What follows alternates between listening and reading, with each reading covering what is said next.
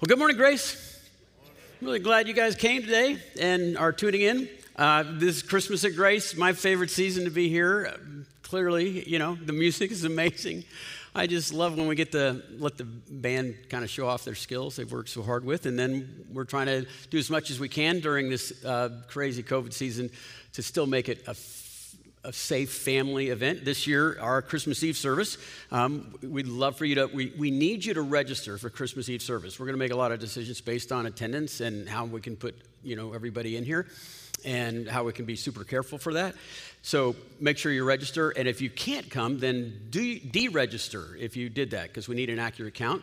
Also, we need volunteers. So uh, if you could do that as well, and we're going to make volunteering as easy as possible in addition to that, we are also going to have a Home for Christmas kit care package. We'll start giving these out a week from Monday. Not this Monday and Tuesday, but a week from Monday and Tuesday in the courtyard. And it comes with a cocoa mix and a couple of cookies. You can't eat those until after the service. And a couple of candles. We'll do a candlelight service at your house. We'll have fake candles here because it's COVID and we can't do anything that could be fun. So, so anyway, uh, uh, keep keeping tunes on how, how you can do that if you'll be staying at home and you can still uh, join us because we'll be broadcasting those two services. All right? Uh, before we got going with the service, I wanted to tell you a, few, a, couple of things that have come up, that being one of them. And, and one is uh, our end of year giving is really important to us. And this year, particularly, uh, the accounting department got back to the leadership with the November giving. And up until November, our giving has been pretty consistent with what had happened previous years. But November, it really fell off, which means that December is going to be have to it, it's going to need to be a, a, very strong month for us at Grace so that we can continue to uh, reach out to the people that God has brought into our lives and help them become like Christ in all of life. The vision of our church uh, cannot be held back simply because of lack of resources. So, could you please give generously to Grace? We're going to especially need it this coming year. Thanks. Another thing I want to tell you about was we had uh, the first gathering of our staff, this is kind of like in house stuff, first gathering of all of our staff at Grace uh, last week, first time since March. It was a hoot. And we, we, we had a Christmas party, but we kind of rolled up all the parties into one day. You know, it was from 9 to 1 or something like that. And we had such a fun time. And what, the reason I want to tell you that is I, I think just seeing everyone together, I was just so proud of them. And I bet you are very proud of them as well because it's a crazy year that no one knew what was going on, just like in your workplace. That's, this is their workplace. But, gang, they, they, they were a team, every definition of a team. They, they did not turn on each other. They didn't like thwart each other. They didn't play, you know, like in silos and that's your job, not my job. They just, they, their, their job descriptions bled into each other. They served each other well. They off balance, but they grew together. And I want to tell you, and here's, I thank them. I, I had to put down on, on a sheet of paper the things that we did this year. This has been an amazing year. If you remember, we were hoping when all this chaos started, we said, let's thrive. Let's thrive. Here's some things that we did, okay? This is just internal logistics, and I'll talk ministry in a few minutes. But the, the, the tech and the facilities and the operations teams all totally rebuilt everything inside this building, the worship center, so that we could continue tr- to transmit live the services that we're doing, all new equipment. They put in air, air conditioning purification systems in every single building. It's hospital grade. Rebuilt and redesigned the Cornerstone building, the children's building there. Uh, allowed us, the tech people allowed us to be able to continue almost every single ministry up to its potential using that Zoom thingy. Okay? To, to have to worship service, to come back to worship service here at Grace, it is no small task. Here are the teams involved the connections team, the production team, the facility team, the communities work together, the, women, the children's ministry, the youth ministry, and operations. All of that going on, thriving. And there has not been a single transmission of the COVID virus on this campus. How about that? Okay? We've had two occasions where someone had it when they were here, but no one else got it from them. So we've been just playing it safe, and you guys have been doing a great job of coming and, you know, I know you know, playing by the rules as much as you can, and, and it's paying off. Let me tell you about the ministries that are, have been thriving. Operation Christmas Child, we had 2,200 about 80 uh, boxes that went out last uh, week. But you know what? That was just a few short of the year before. I didn't realize how close we got to a regular year. We've had three trips to Louisiana to help people that overcoming the hurricane. That's been a really hard thing. We would have had more, but because they no place to stay. We had a trunk or treat thing this year we've never done before. And wow, was that great because the communities got involved and, and really did an, an amazing, wonderful job. Highlight of the year, at least for me, and I'm sure for a lot of parents here, it, eh, the youth went to camp. The youth went to camp. Friends, there, there is no more, I don't know, sophisticated and complicated and demanding week in the church calendar than when youth go to camp. And they went to camp and they had a great time. And again, super safe. There was no transition, transmission of, of the virus there. Kevin, uh, Tammy Davenport, Melissa Butcher, Sarah, um, Sarah Wren, and Cole uh, Ellerbrock. Man, those are, those, are, those are heroes, gang. And they're going to be down there in the bottom of the courtyard because they're still meeting, right? They've been meeting first the source, the ministry that we, we, we try to serve as much as we can because they're trying to help women that are in a difficult time in their life with an unplanned pregnancy. This year, we gave them over $60,000. We have given them, we've had two diaper drives for them that were hugely successful. Good times. Last, we have paid, we have bought dinner for every COVID worker on those COVID floors in two different hospitals here in Austin, Texas. We've had a great ministry. So here's a picture of our team living life fun and safe, but mostly safe. There was Robert won the cornhole tournament again, so we, we that was anyway. That was everything else was great in in that event. But I wanted you to see these guys, give these people a hand if you would. This is our team, and they have done an amazing job. I love being with this group. Let me pray and then we'll get started. I got the passage we're going to look at today is awesome. Lord Jesus, I do thank you for the team It's called Grace Covenant Church, the men and women that serve here on a professional way, and how professional they are. They serve you with um, all their hearts, with joyful hearts. They serve each other. They complement each other well. Lord, I'd ask that you would still would, would continue to grant us favor in the context of just our, our getting along well seeing the, the, the vision and the focus, and that being a primary, and all other things being secondary, I'd ask that you would um, continue to guard us and allow us to thrive. Protect us from this virus so that we wouldn't be threatened by illness and even uh, greater illness. Help us continue to thrive in the ministry of Austin, Texas, and around the world. We pray this in Jesus' name. Amen. Whew, that was fun. Let's call it a day. Let's take an offering. That was great. Look, I'm just asking for a friend on this, okay? It's not my thing, but I'm asking for a friend. Um, have you ever, like, found yourself after committing or actually recommitting for the ninth or ten hundredth time some kind of offense or maybe just an attitude that you can't shake, like pride or, or vanity or just pettiness? And then you find yourself in, in that um, berating yourself like just kind of beating your, yourself down because you're just growing weary of the cost upon your own life, but not just that, but how much other people are having to pay for your pettiness or your injuries against. God Himself on His last lap with me. I mean, sometimes I know I've, I have a friend, okay? Sometimes here's what it looks like for me I, I, I will have prolonged shame and guilt that I carry with me, and I'm doing it as a penance.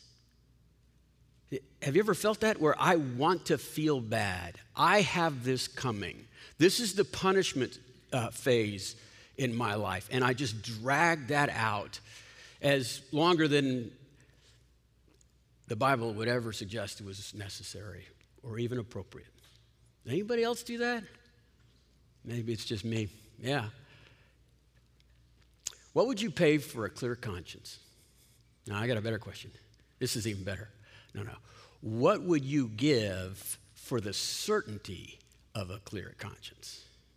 What would you give for the certainty of a clear conscience? Because today, that's what we're going to look at because the Bible has a lot to say about that. As a matter of fact, the passages we're going to look at in Hebrews chapters 6 through 10, there's this singular drum beat over and over and over again. And it is this it is Jesus your great high priest has completely done away with shame and guilt. That's what it's going to say. And, it's, it's, and the way it's going to be said is convincing that guilt is gone, shame has no place in the Christian life. And here's the thing I'm just going to warn you right now it, it's going to be repetitious. It's like nagging. The Bible in these passages are just going to nag us. And why is that? I'm going to do that as well. I'm, I'm going to look at like a third of the passages. You, you can go back and read 6 through 10 like five times in a row. Boy, it'll, it'll rock you. I'm going to do. I'm going to nag because the Bible nags. And then the Bible nags on this issue because here's the thing we, we want this so bad. We want to be certain of our guiltlessness, and it's just on this side of hopeless. And we need it desperately. We want this. We want to be, we want to, we want to be completely forgiven, but we want to have confidence that we are completely forgiven. That would change everything, wouldn't it? If we, if we are sure of that. So that's what we're going to look at today. And here we go. Here's how it starts. It always starts like this just the, the idea of the revelation of God in creation. Okay? It's, it, it starts with the nature of God. Every single humble heart that has ever stared into the sky at night and seen what God has created has responded by saying, Oh, dear God. And and, and if, if it's not just the, the realization that there is something else out there, it is also the longing that we have in our hearts from Eden. We know we're not like this, meant to be like this. And, and we come to the realization that there must be a mighty creator, and we're not like him, and he's not like us. And listen, friends, telescopes and microscopes have not helped solve the problem, they've made it harder to grasp because it's, it's, it's given us a bigger picture of the creation. And if the creation is that big, the creator must be bigger still. We're not alone here. And everything that we can see, touch, taste, or smell, it is contingent on something else for its existence. And so, so we, all these contingent things that we experience point to something that's not contingent, an uncaused cause that got it all started.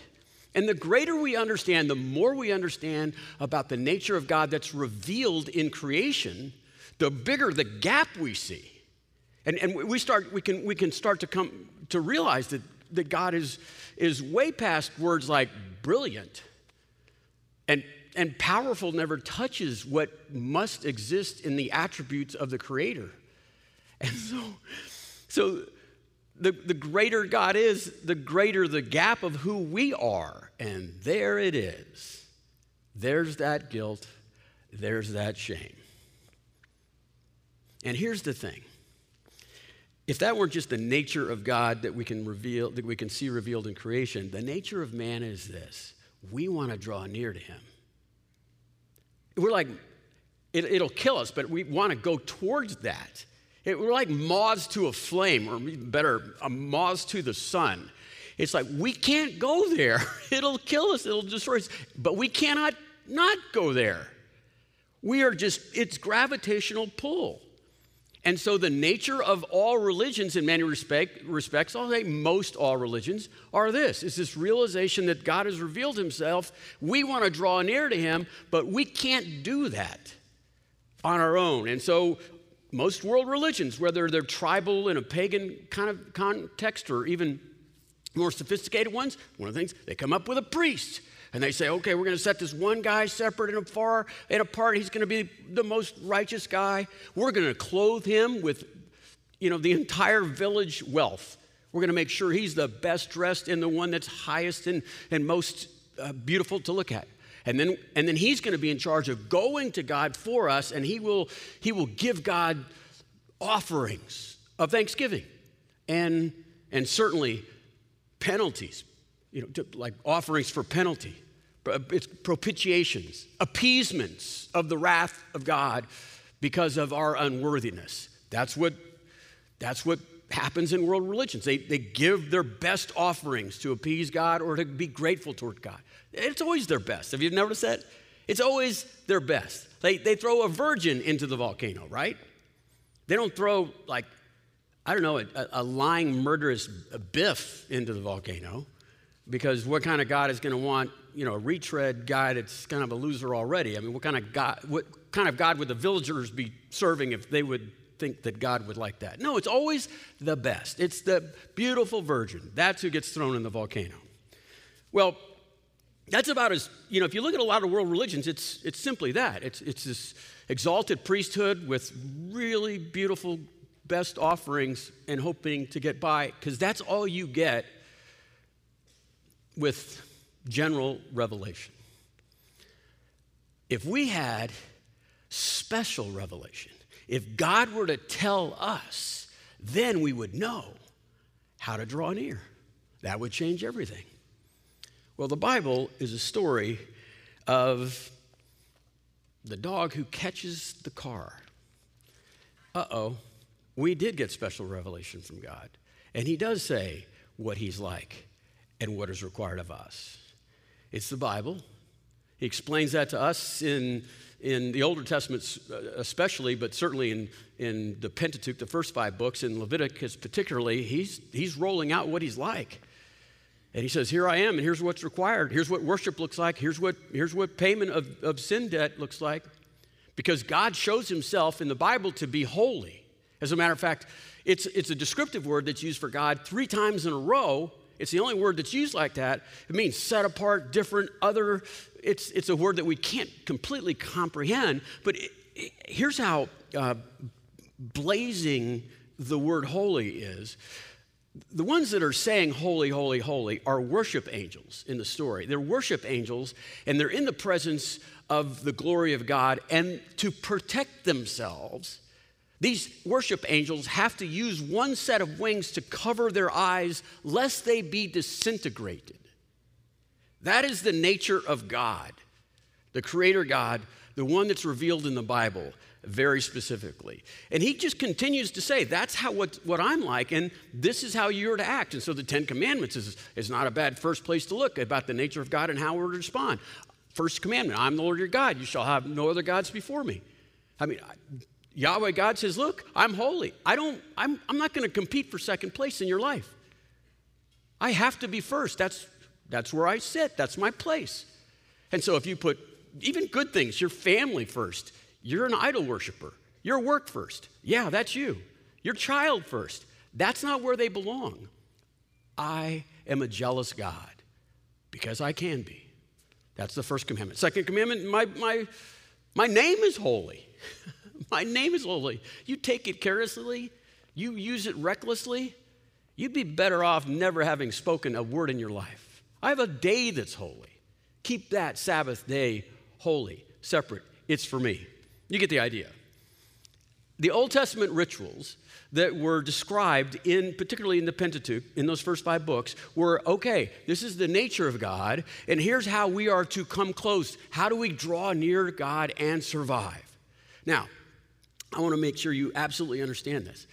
That what's described in the Bible about how to draw near to God, it's the best we can do here with all this dirt that we have to work with. That's all we have. It's just a shadow, it's not the real thing. This is more like an echo of God's voice, not his real voice. It's like yesterday, someone brought over as a Christmas gift a candle, and the candle's name is Homemade Cookies. And I gotta tell you, it smells just like homemade cookies. And I also need to tell you, it does not taste like homemade cookies. and the point is to make you want homemade cookies. And you know what? There's a lot of truth to when we when I talk about these rituals, they're not the real thing. They're they're they're to make you want the real thing. They're going to put you in a place where like, I want I want something more. This isn't enough the smell of homemade cookies. I want to eat something. So the first thing that happens when God's reeling out how or, and describing how are we supposed to have a relationship with him, how are we to draw near to him? He says we're going to have a priest. And it's of course it's going to have to be from a descendant of Abraham. It's Jewish. But this one tribe, that son that's better than the other sons, he set himself apart. He's the Holy One, he's Levi. So, this one tribal group, one descendant of the, of the sons of Abraham, Levi, they were the Levites, they were the priests, and they were, they were different than everyone else. They, they couldn't own land. They have no business owning land. They, they couldn't have a job. Their job was to be a priest, and they dressed and acted different than everyone else. And they were the ones in charge of bringing those offerings of gratitude and of sacrifice to the presence of God. But here's the thing they're just regular guys, too. I mean, right? I mean, who does the Levite offer sacrifices to? I mean, who, who does the offerings for the Levite? Who's the priests for the priests? Because right now it looks like it's broken people helping broken people be less broken. But no one's getting fixed in this because it's just a shadow, it's an echo, not the real thing. Set up a tabernacle. God tells them how to set up a tabernacle, and so they do. And, you know, it's supposed to be, excuse me for, you, for a second, it's a little bit designed after heaven, apparently. There's there's this outer court, and then there's an inner court. And inside the inner court, there's, there, there's this building. And inside the building, there's this most holy place. And you'd go inside that most holy place, and inside there, there would be the Ark of the Covenant. And the Ark of the Covenant is, is where uh, Aaron's rod was, would, would be held, and, and, and a bowl of manna that God gave Israel, and also the Ten Commandments that God gave them. But here's the thing, everyone this temple, this tabernacle that was built, it's made by men out of man stuff. I mean, it's beautiful man stuff, but it's just earthy. That's all it is. And so, how good could it be? And then, in the context of that priest, using that tabernacle, best we could do in the shadow world, they would bring offerings. And what would these Levites bring? The great high priest, that one day of the year, he would bring bulls and goat blood. It would, be the, it would cost the death, it would cost the life rather of a, of a bull and, and goats to be able to draw near to God. And we know, come on, man, come on. That's not going to fix this. That's not going to pay the sins of people's debt. It'll pay the interest, but it doesn't pay the principal. You know that. Animals dying for our, our choices? No. And so, this shadow rituals, these things that were echoes, they were just a smell of the real thing. You couldn't have confidence in a clear conscience. It didn't give you that ability. It wasn't made to, but it failed desperately. And so, year after year after year, they'd have to go through these rituals and rites because you never touched the principle. You only paid the interest, and it just, it, you never had you never had the confidence. You never had your shoulders back knowing that you were right with God, and you never knew if you could go near to Him because it was all shadows, silhouettes. But they were pointing towards something new and something bigger and better. The silhouette, the, the shadow, the silhouette was to give us an outline of a face so that when He came, we would know it was Him. And that's exactly what happened. In the fullness of time, in the fullness of time, God so loved the world, he sent his only son, and that son was a great high priest. The son was a great high priest. He was real, he was solid. He is the voice of God himself. He came to do what no one else could do. And that's the whole point of Hebrews chapters 6 through 10.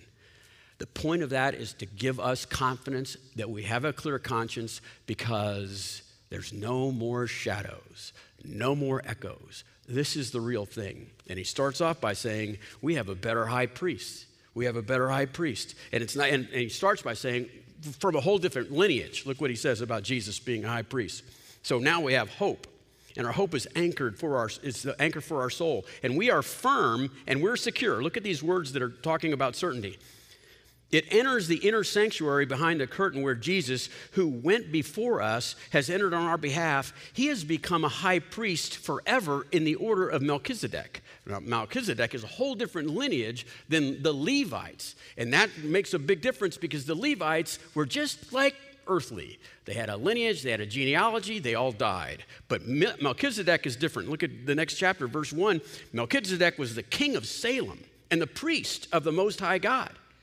He met Abraham returning from the defeat some kings and blessed him. He blessed Abraham.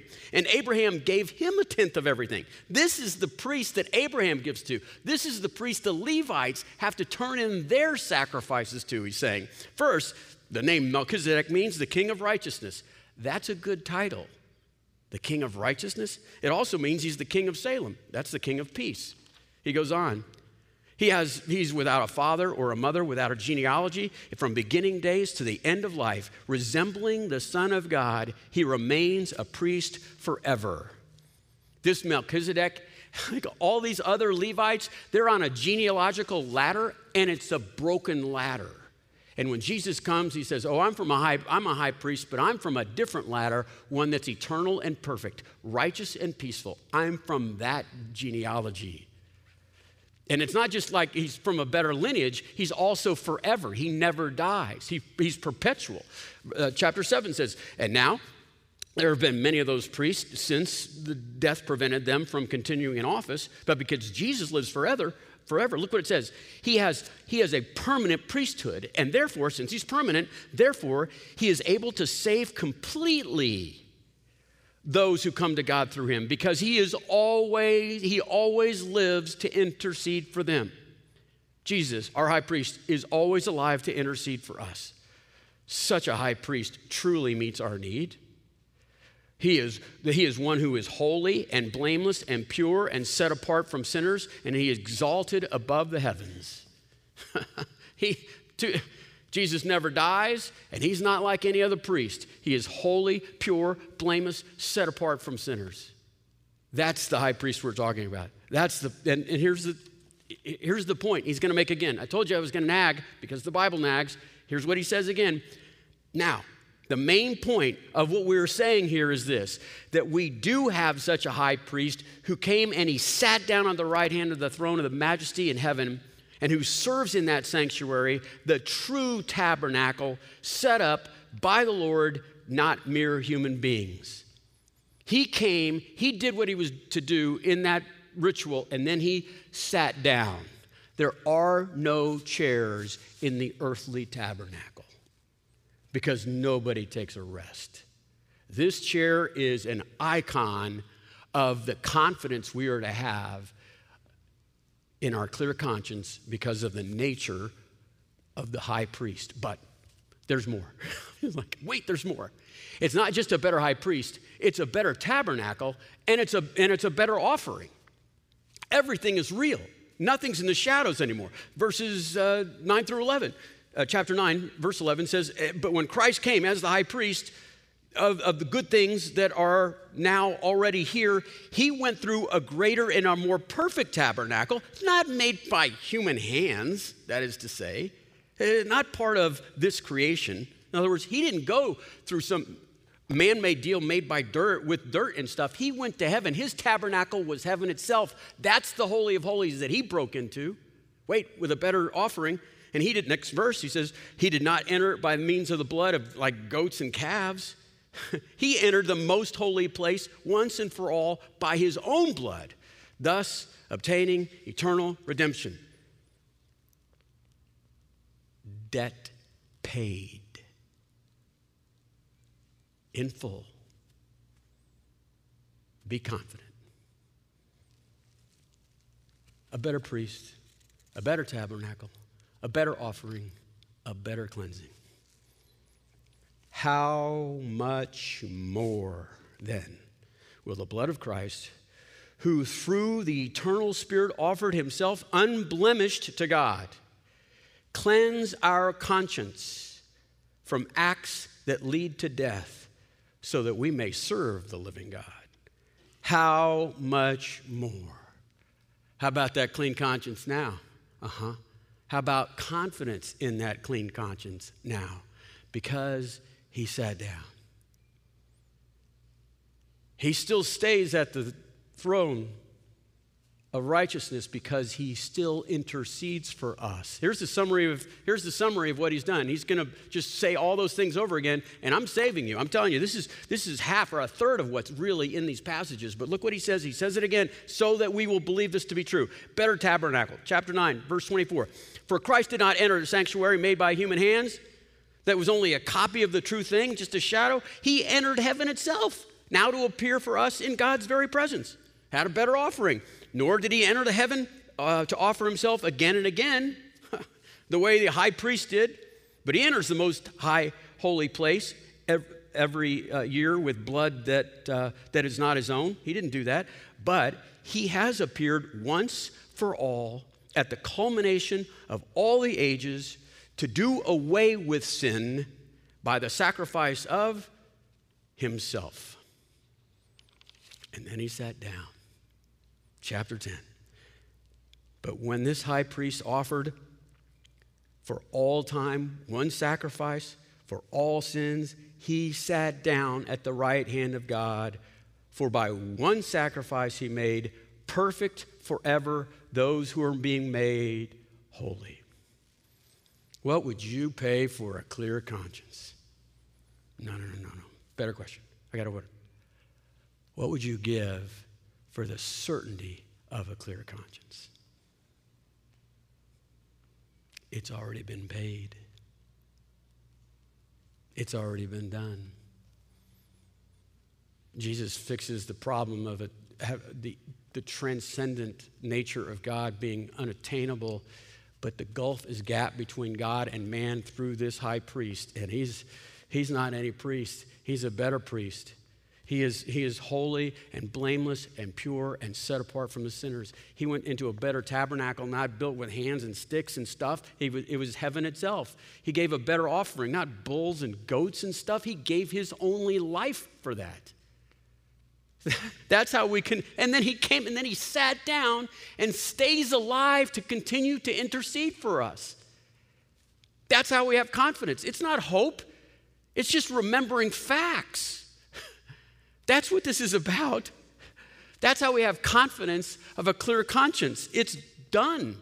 It's over. Look what I'm just going to do it again. Look, therefore it's done. Chapter 10, verse 19. Therefore, this is there, this is the therefore part. This is the application of it. Therefore, brothers and sisters, since we have confidence to enter the, the holy, the most holy place by the blood of Jesus, by a new and living way open to us through the curtain, which was his body, and since we have a great high priest over the house of God, let us draw near to him with a sincere heart and the full assurance, the absolute certainty that faith brings, having our hearts sprinkled, cleansed us from our guilty conscience, and having our bodies washed with pure water. Here's another application. So let us hold unswervingly to the hope that we profess. profess that he who promised is faithful. Everything we just read is true. 24. And let us consider how to spur one another towards love and good deeds, not, not giving up meeting together, as some have a habit of doing, but rather in encouraging one another, and all the more as you see the day of the Lord approaching. you see the application there?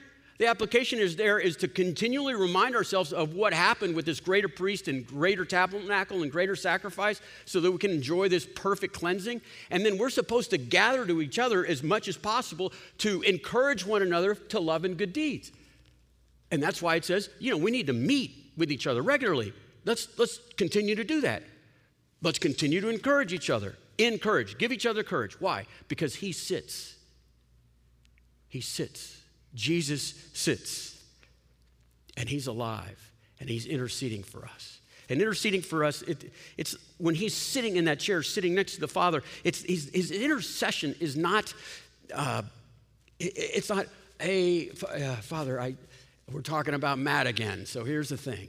Like, okay, I know he, he, said he wouldn't do it again, and then he made a promise that he wouldn't do it again, and then he promised and promised he wouldn't do it again, but here he is. So um, if you would do this for me, your son, I'm interceding for him, I'm asking for some mercy. If you could just give mercy to my children, my saint, my bride. Is that what he does? He does not do that. Jesus intercedes for us and never appeals to mercy. He goes to the Father and he says, You are holy and just, and I appeal to this justice. I am interceding for my saint, my brother, and my sister. I am the great high priest, not like other priests.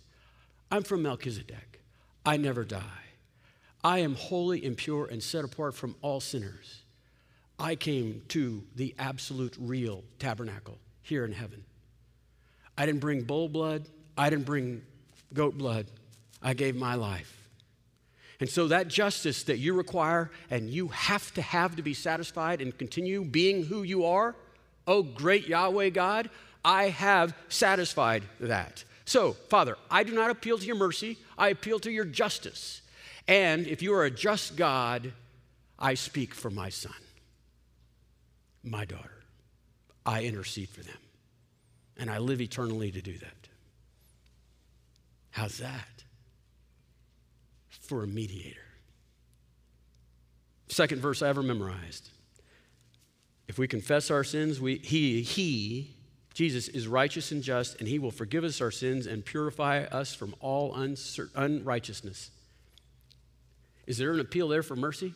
If we confess our sins, he is righteous and merciful. If we confess our sins, he is righteous and just to cleanse us, to forgive us and cleanse us from all um, unrighteousness. He appeals to the justice that he fulfilled. That's how he does it. That's how he, he intercedes. He sits down. He, boom, I've done this. Let me tell you the day this happened to me. Like, oh gosh, I'm sorry about the time.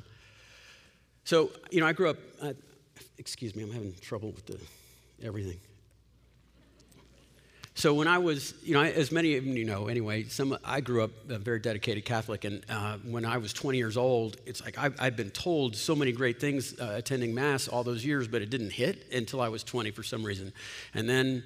Wow, did it ever hit? And the first verse I memorized was John 3:16, and the second verse I memorized for obvious reasons was 1 John 1 9, if we confess our sins, he is righteous and just to forgive us our sins and cleanse us from all unrighteousness. Yeah, that's a great verse. So I went home that Christmas, and um, so here's the thing with the Catholic Church is, is they have uh, one of the uh, things, one of the practices they do, the traditions they do is called confession. And you might have seen this in movies, and I hope so. Anyway, you, you, you go into a place called a confessional, and there's a, there's a priest sitting there, and there's a, a, a wall between us and a screen so he can't see your face. And you kneel down before him and you confess your sins, and then he forgives you sins on behalf of God, and then usually gives you a, a penance. And that usually is, you know, five Hail Marys and six Our Father, something like that. Then you go back and you, you kneel down and you, you pray those, and then you're off. You, you're forgiven. So during major holidays, days of holy days of obligations, Christmas and Easter, there's a pretty big rush for people to go through the confession. And so what they did this one time is they set up um, all the confessionals were being used, and then they put priests up on the altar, the, the stage of the church, and the priest would, would sit like this, and then you would just come up behind him and kneel down behind him and just whisper into his ear your sins, and then he would give you your penance. So, you know, all the Cassidys come in, seven of us, you know, fill up the whole aisle there, and we're going through the confessional deal. And I come up behind him and I kneel down behind him, and I'm there for about an hour and a half, if you, you know, so. Uh, I go back to the pew where there's six other Cassidys on their kneelers doing their penance, and I'm, I'm two sentences into the Lord's Prayer. That was one of, one of my things that I had to do. And I, 1 John 1 9, hits me. And I'm like, wait a minute. If we confess our sins, He's righteous and just, forgive us for all our uh, unrighteousness. Like, okay, well. So, um, in a transcendent moment of, of, uh, of lack of social awareness, uh, I got up from my kneeler and I went back to the stage and sat and went down on the kneeler and told that priest, I'm not confessing my sins to you, and I'm not doing this penance. And he started turning around and he realized he couldn't turn around. And he turned around. And, and my, I'm sure my family was thinking, he's still got seven more sins to confess. But the priest and I were going back and forth up there. And I said, If I confess my sins, he is righteous and just to forgive my sins and cleanse me from all unrighteousness. I don't do penance. I will confess my sins to the people that I sin against, and I will take responsibility. That's not penance, that's just due diligence. So, got off the kneeler, went down, six Cassidys on their knees, and I sit down. And do you know why I sat down? Because Jesus sat down. And I sat down. And they're staring at me, and I'm staring back. I'm free. That was some Christmas at our Cassidy's house. How's your Christmas going? It's not a Catholic story. I've had so many conversations with people, especially repeat offenders, and they and they they want to feel the guilt and they want to prolong the shame because it's their penance. And even some people, well meaning, have had this conversation in the lobby too many times. You know, I've just done some stuff I don't even want to tell you, but I need to get back to church and I need to start reading my Bible again and I need to start helping other people. Like he's trying to even the score a little bit. It's like, bro, you can do all three of those things because they're healthy, but they're not punishment you know, they're not penance. If you're doing going to church and reading your Bible and trying to do good stuff, you're throwing stuff into a volcano God to satisfy him. That's not the God of the Bible. The God of the Bible says this I will send a better priest to go to a better tabernacle, to give a better sacrifice, so that you can be convinced that you have a clear conscience, not because of you, but because of Him. It's complete, it's done, it's over. He's sitting down. Let Him enjoy the sitting. He's not getting up for you. There's so much power in shame. And I think we like the power. We want to feel bad. You can't learn when you're feeling shame. There's nothing to grow from when you're overwhelmed with guilt. And here's the other thing when you're feeling shameful and, and guilty, you can't enjoy the freedom that comes in understanding a sitting Savior. You can take responsibility for your junk and it doesn't matter anymore. I mean, sometimes people don't, uh, you know, feel forgiven and they don't, they don't have a clear conscience because they haven't taken responsibility for their stuff. You owed a guy 50 bucks, pay him back. Maybe that'll help. I don't want to pay him back. Why don't people take responsibility? Because a lot of times I'd be ashamed. I'd have to admit that I was wrong.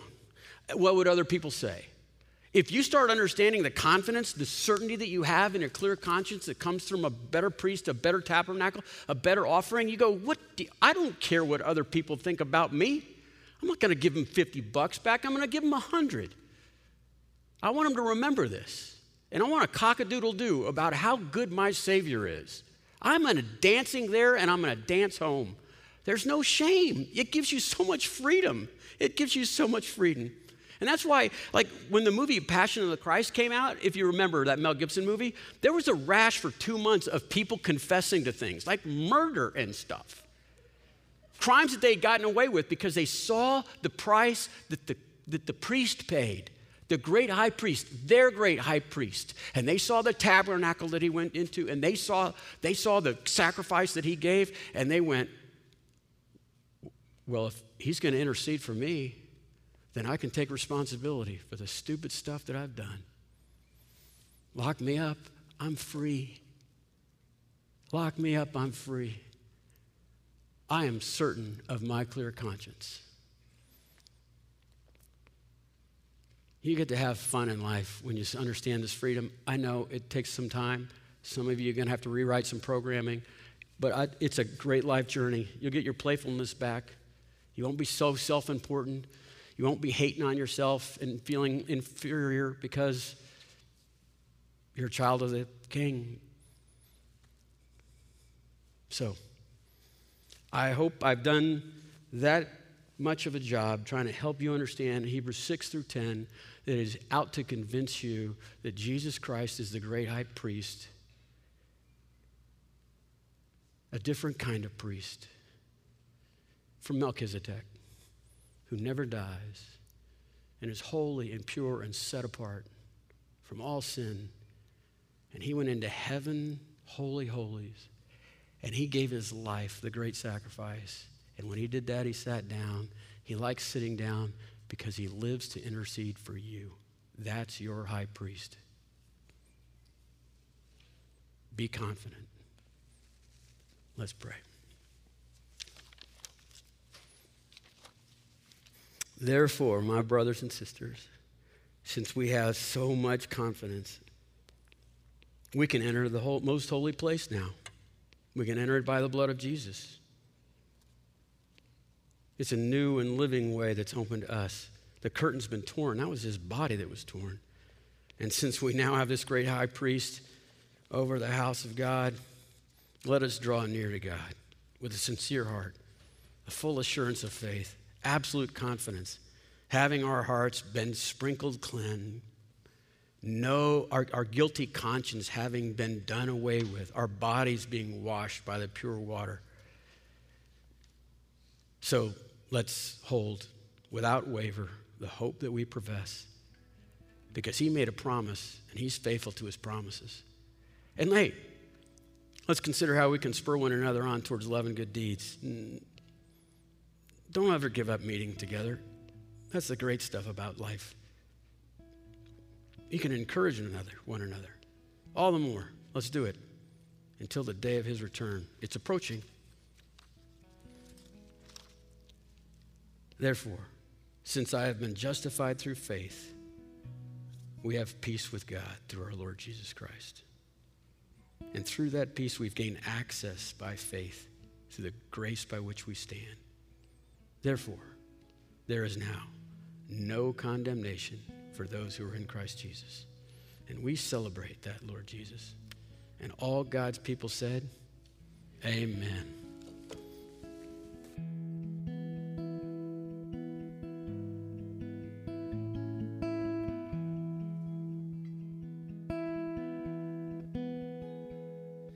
Come, thou long expected Jesus, born to set thy people